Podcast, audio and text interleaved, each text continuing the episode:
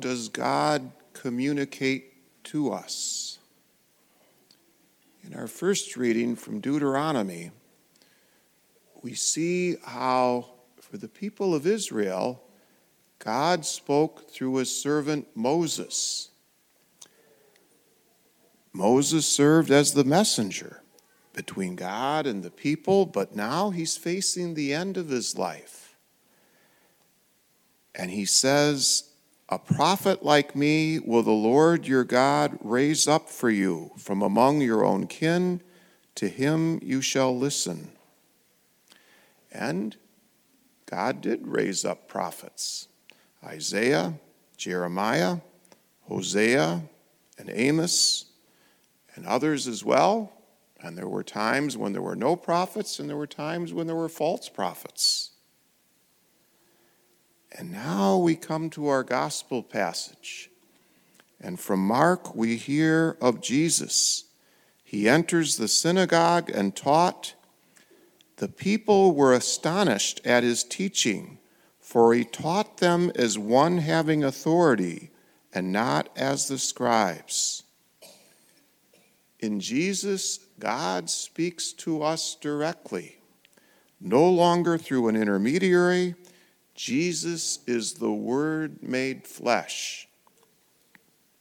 Jesus shows through words and actions God's love for us and calls us to the greatest commandment, to love the Lord your God with all your heart, mind, and soul, and to love your neighbor as yourself. How does God speak to us today? I believe that God speaks to us through the Scriptures and through the teachings of the church, the body of Christ, guided by the Holy Spirit. But I also think God uses all kinds of avenues to speak with us. I don't know if you've heard, but Father Bill Luger died on Friday. He was one of the priests of our diocese. He was a couple years behind me in the seminary, and he just helped out with our 4:30 Mass here at St. Michael 3 weeks ago. But if you get a chance, Google his name, and there's an interview he did with Janet Cassidy. It's 38 minutes long, but it's worth listening to. And in it, he did it last August. He talks about, he's had this disease. It's a very rare disease called Good Pasture Syndrome. He knew he was going to die from the disease, and so it's the approach that he took with his dying. And so he kind of tells that story. And as I said, I think it's worth hearing. But in it, he also tells his vocation story. And he talks about, as a young adult, he was at his home parish and he was teaching catechism to the middle school students. And one day, what happened was one of his students, a seventh grade girl, looked at him and said, "Mr. Luger, you should become a priest." And that's what started his journey to becoming a priest and serving in our diocese these last 35 years. So you never know in what way God will choose to speak to us. I believe that God speaks to us as individuals. I also believe that God has a message for us as a parish.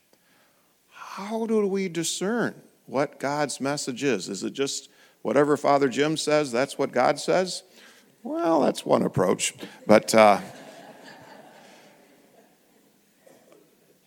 it's something that what I seek to do. Every parish has a pastoral council, and it's a representative group of parishioners that pastors are wise to listen to them, and you are wise to speak with them as we try to discern who are we as a parish, who is God calling us to be as a parish, and how do we get there? So that's one of the things with pastoral council. The other thing is we're part of the Diocese of Lansing, and last fall the Diocese of Lansing asked every pastor to assemble a team of staff or parishioners who would go to a series of day-long meetings last fall and kind of really try to figure out, I mean, we know what God is calling to in the basics, right? Love God, love our neighbor. But how do we what does that look like in each parish? How do you set priorities and goals that kind of try to address what each particular parish needs? So I asked Laura Kastner and Kelly Birchmeyer from our staff, and Dan Clote and Dan O'Shea and Kathy Willem from our parishioners, and they all said yes, and they all went to the meetings. And during those meetings, we heard presentations from the Catholic Leadership Institute. We looked at data from the Disciple Makers Index that remember that survey many of you did last spring? And we prayed, and we ended up coming up with 3 priorities and 2 goals for each of those priorities for our parish for the next 3 years. And now I'm going to ask you to pass out the sheets that are at the end of the pew. Now, it's possible, if you can't find one at the end of your sheet, look around. I see some around. They're around, okay? And there's 2 sides to it. The one of a side, it gives the background, the process, next steps. You can read that on your own, but I want to focus on the colored side that's got the 3 priorities, okay? And you'll see that the first priority is to help increase enrollment by promoting the value of Catholic education at St. Michael's School. We've been blessed to have a school at our parish since 1961. And just this past week, our school, every few years, the school goes through an accreditation process. The accreditation team was here, and they left us with some very, very fine commendations. And so we set 2 goals. One is increase enrollment by 10% annually. I think we have a wonderful school, but I want to see more people able to participate in it. And so we want to get the word out to make people know about St. Michael's School. We're going to be calling on our families that attend the school to help get out the word. But all of you, you should be getting a letter in the mail from me and from, where's Mr. Sweet? Where's Nathan Sweet, our principal? That I think we sent out on Friday, so you'll probably get it maybe this week sometime. And we're going to be doing some ads and some local media things to encourage enrollment for this next year at our school. We want to have more people, more children be able to benefit from what we think is a wonderful school, a faith-based education. The second goal that we have is to increase St. Michael's School Endowment Fund to $1 million by December 2026. Currently, the endowment fund is at $346,000.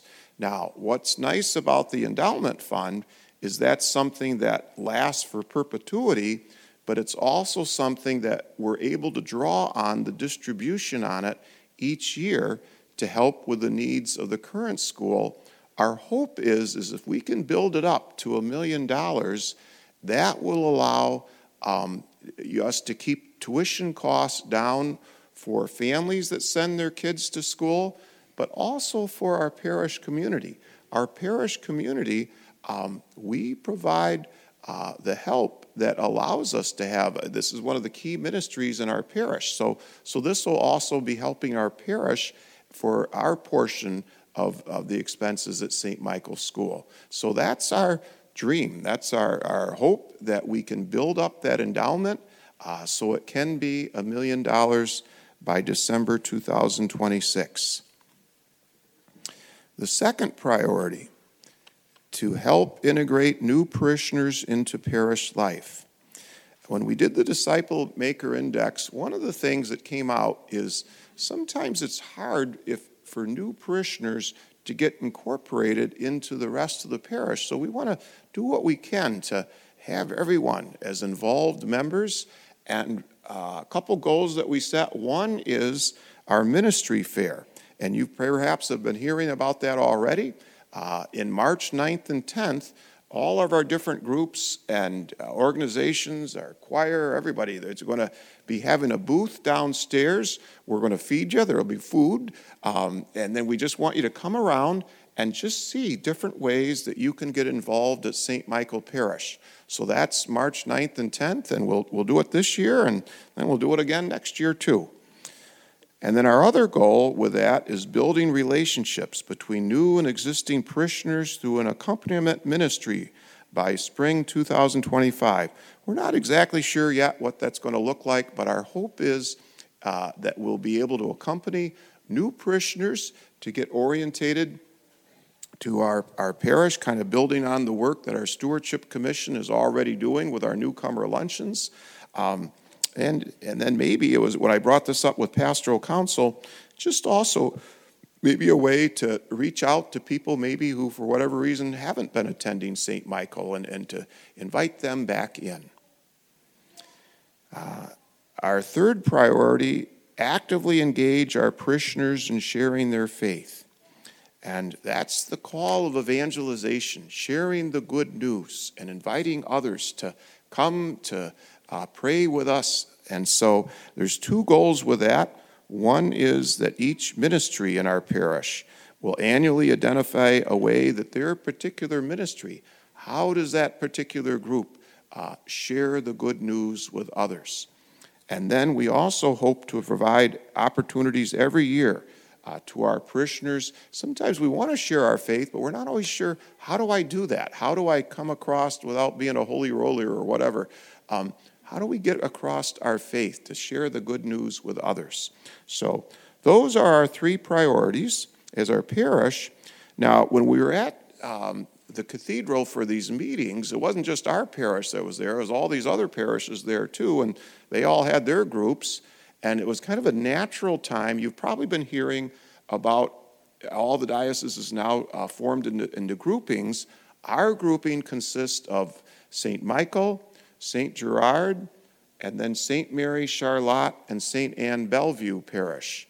And so we got the leadership teams of those three parishes together to see, could we have a common priority and goal for our grouping?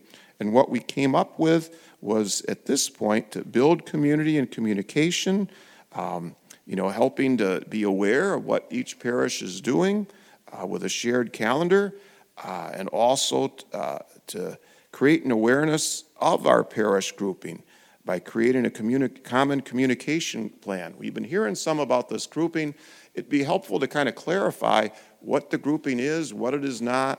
So hopefully that will be appearing. One thing that struck us was we realized all the parishes in our grouping are located in Eaton County, and we are trying to come up with kind of a pithy way of expressing who our group is.